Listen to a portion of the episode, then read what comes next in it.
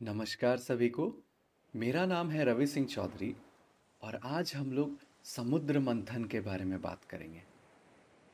भारत के प्राचीन ग्रंथ और पुराणों में समुद्र मंथन बार बार आता है और हमारे सनातन में इसका बहुत ही बड़ा प्रभाव रहा है।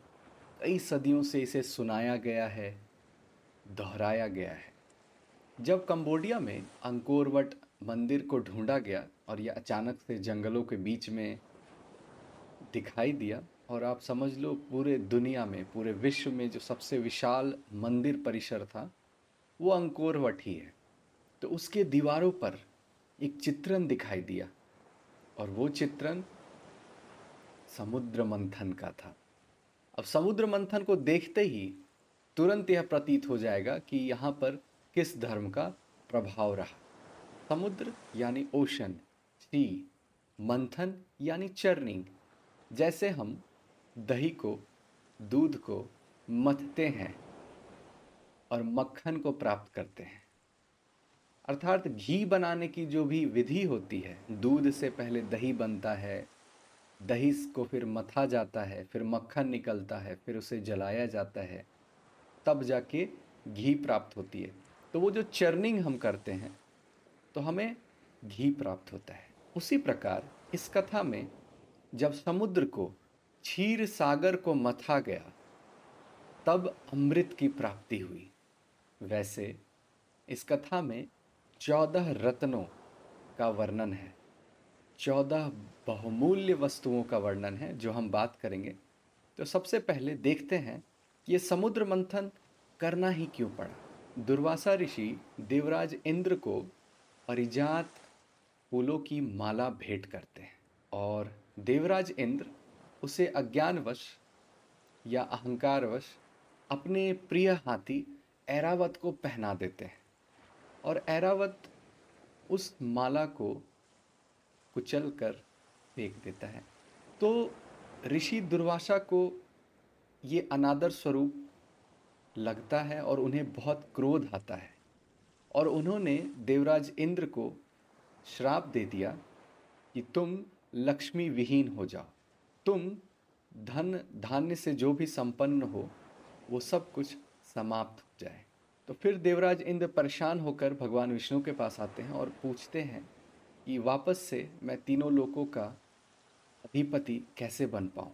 तो उन्हें सलाह दी जाती है कि असुरों का भी आप सलाह लें। असुरों की भी आप मदद लें और मंदार पर्वत तथा वासुकी ताप की सहायता से समुद्र का मंथन करें। अब असुर जो देवता के विरुद्ध हैं, देवीय गुण नहीं है उनमें। उनकी जो प्रवृत्ति है, वो डिसिप्लिन्ड नहीं होते हैं। वो किसी धर्म का पालन नहीं कर रहे हैं। वो पाप कर्म कर रहे हैं। उन्हें असुर बोला जाता है। ठीक है? हमारे सनातन में। तो देवता किसी प्रकार असुरों को मना लेते हैं कन्विंस कर लेते हैं, क्योंकि उन्हें भी अमृत की चाहत थी। उन्हें भी पता चला कि समुद्र को अगर हम मथेंगे तो हमें अमृत प्राप्त होगा। तो सभी लग जाते हैं। लेकिन मंदार पर्वत को समुद्र पर जब स्थापित किया जाता है तो आप देखेंगे कि समुद्र में किसी भी चीज़ को स्थापित किया जाएगा तो वह अनबैलेंस रहेगा। वो ज्वार भाटाएँ आएँगी समुद्र में, वो स्थिर नहीं रहेगा। तो भगवान विष्णु स्वयं कछुए के रूप में पर्वत के नीचे पर्वत को संभाले हुए रहते हैं। और चर्निंग मथना प्रारंभ होता है और मथने के लिए वासुकी सांप सर्प जो भगवान शिव के गले में होता है, उसे एक रस्सी के रूप में प्रयोग किया जाता है और एक तरफ़ असुरों का समूह होता है, एक तरफ़ देवताओं का। और मथना प्रारंभ होता है। जैसे ही मथना प्रारंभ किया जाता है तो समुद्र मंथन से जो सबसे पहली वस्तु निकल कर आती है, वो होती है हलाहल विष, जहर पॉइजन उसके बाद निकलती है कामधेनु गाय, तीसरा उच्च स्रवा घोड़ा, फिर ऐरावत हाथी, जिसे देवराज इंद्र ने पहले ही खो दिया था. फिर मिलती है कौस्तुभ मणि उसके बाद कल्प वृक्ष कल्प तरु बहुत ही फ़ेमस है, जैन धर्म में भी बहुत फ़ेमस है ये पेड़, ये वृक्ष।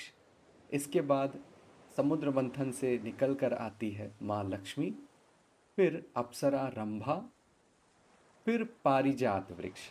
तो एक और वृक्ष निकल के आती है समुद्र मंथन से।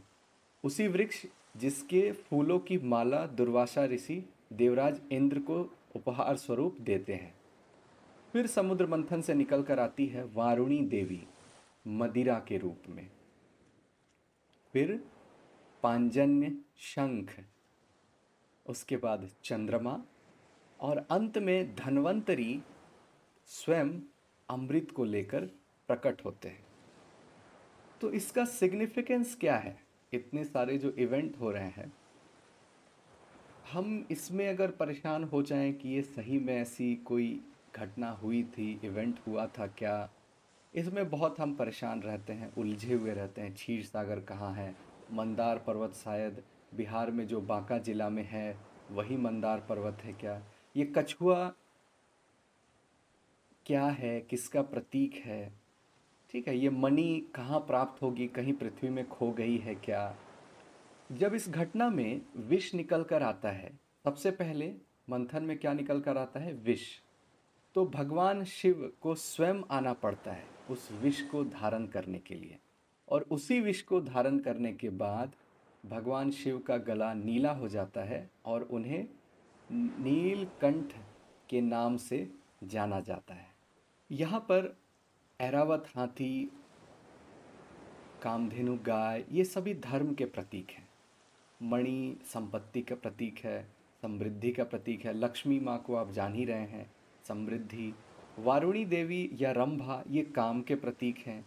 धनवंतरी स्वास्थ्य का प्रतीक है, स्वस्थ रहना, जो हम धनतेरस पर्व मनाते हैं। दिवाली के पहले तो वो सोना खरीदने की परंपरा है, लेकिन इसके पहले, इसके पीछे की जो प्रमुख कहानी है, वो धनवंतरी को लेके है। क्योंकि समृद्धि स्वास्थ्य से है, आपके पास कितना भी धन हो, अगर आप स्वस्थ नहीं हैं तो आप संपन्न नहीं हो सकते हैं। ठीक है? और शंख भी विजय, समृद्धि, सुख, शांति का प्रतीक है।